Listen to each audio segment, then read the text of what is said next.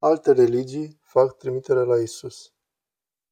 Pe măsură ce am investigat influența lui Isus asupra căderii erei comune, am început să observ impactul pe care Isus l-a avut nu doar asupra educației, artei și științei, ci și asupra altor religii, chiar și a celor care au respins afirmațiile creștinismului.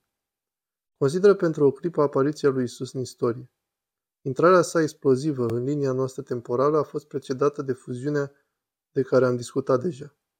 După ce Isus a inaugurat creștinismul, mai multe alte religii ale lumii și viziuni spirituale au apărut de asemenea pe linia temporală, inclusiv islamul și spiritualitatea New Age. Dar surprinde să descoperi că religiile care au urmat după Isus în istorie s-au modificat ca răspuns la el, au menționat viața lui în slujirea lor și chiar l-au integrat în viziunea lor asupra lumii? Probabil că nu.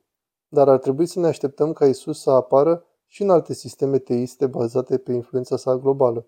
Dar cum rămâne cu sistemele religioase care l-au precedat pe Isus în istorie?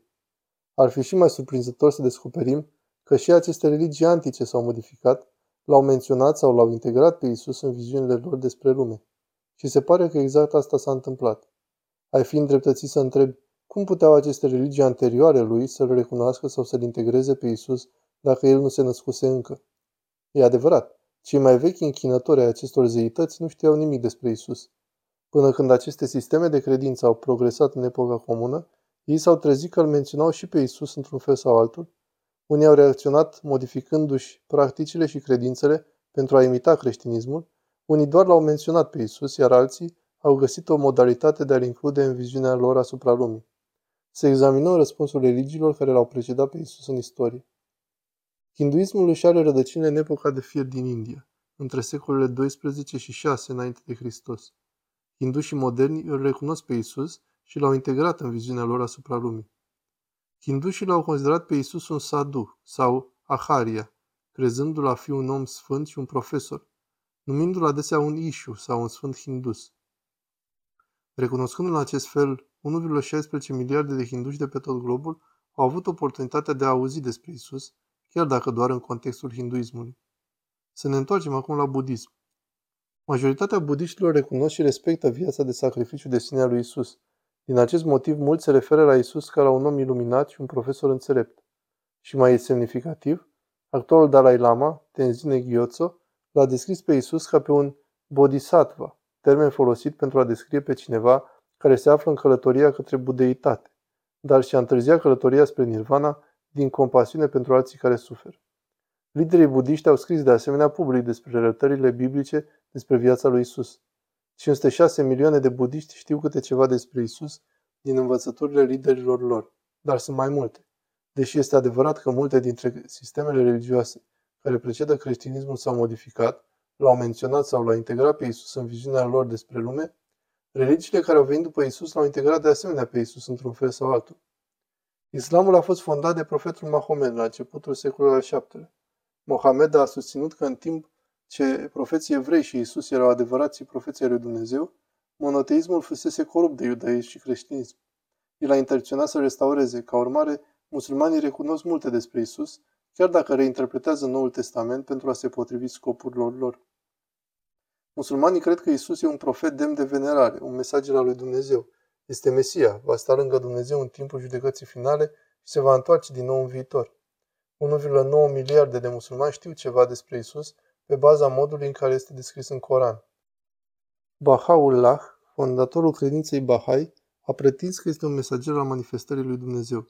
Datorită perspectivei sale despre istoria religioasă, Bahá'u'lláh a acceptat multe dintre afirmațiile creștinismului și de asemenea a afirmat și a menționat multe caracteristici ale lui Isus. Dar chiar dacă Bahá'u'lláh interpretează toate aceste lucruri în felul său, este clar că Isus contează profund pentru cei 5 milioane de Bahai de pe tot globul. Și nu sunt toate. Celelalte sisteme de credință, cum ar fi mișcarea Hare Krishna și mișcarea New Age, caută să-L integreze pe Isus într-un fel. Impactul lui Isus asupra sistemelor globale de credință nu poate fi supraestimat. Dacă fiecare manuscris al Noului Testament ar fi distrus, am fi în continuare capabili să reconstruim adevărurile esențiale despre Isus din recunoașterile comune ale sistemelor religioase curente. Dacă ați dori să eliminați orice urmă despre Isus din istoria omenirii, ar trebui de asemenea să curățați scripturile și declarațiile oamenilor religioși din întreaga lume. Isus contează profund pentru oamenii religioși de pretutindeni, chiar dacă aceștia nu se afiliază la o identitate creștină. Luați în considerare pentru o clipă impactul pe care Isus l-a avut asupra lumii, chiar și în regiuni dominate de viziuni necreștine. Aproximativ 5,89 miliarde de necreștini de astăzi știu ceva despre Isus, chiar dacă nu au citit niciodată o pagină din Noul Testament.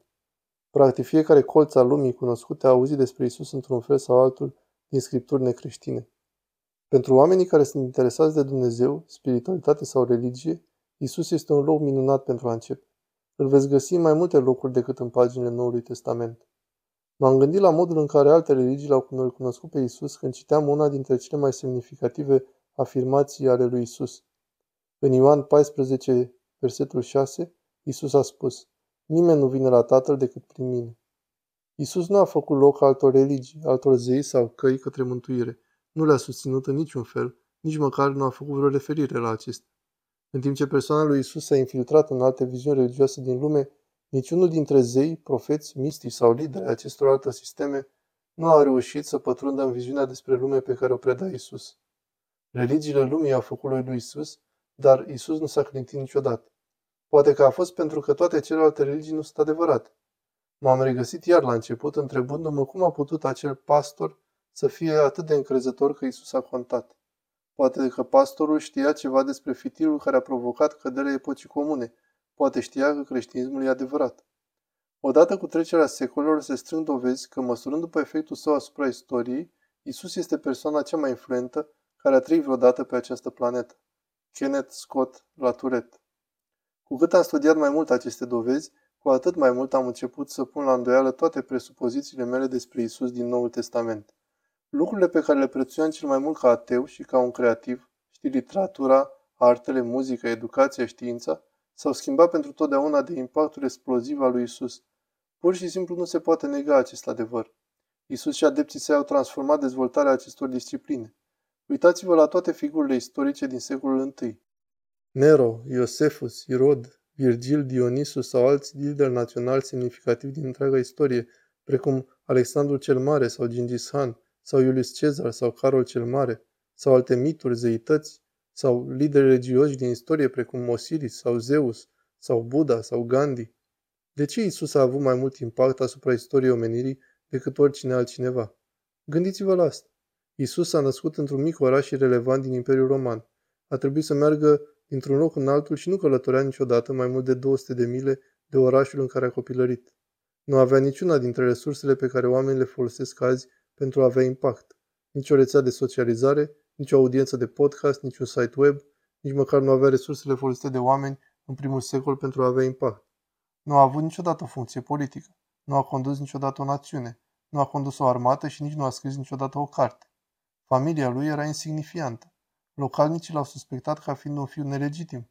Mama lui era o țărancă săracă și tatăl său nu și-a putut permite prea multe. Isus nu a primit o educație scumpă, nu s-a căsătorit niciodată nu a avut copii, nu a avut niciodată o casă și nu a avut mai mult decât hainele pe el. Ca adult, slujirea lui a durat doar trei ani. Opinia publică s-a întors împotriva lui. Majoritatea adepților săi l-au abandonat. Unul l-a trădat, altul l-a negat. A fost respins de religioși, vânat de puternici, bagiocorit și persecutat de dușmanii săi. A suferit un proces nedrept, a fost umilit public, a fost bătut cu brutalitate și executat pe nedrept în cel mai îngrozitor mod. Și chiar și atunci, Puținii adepți care i-au rămas au trebuit să împrumute un mormânt pentru a-l îngropa. Totuși, acesta a fost omul care a schimbat istoria, a inaugurat epoca comună și a transformat pentru totdeauna cultura umană. Cum este posibil ca un singur om, un om ca Isus, să poată fi avut acest tip de impact?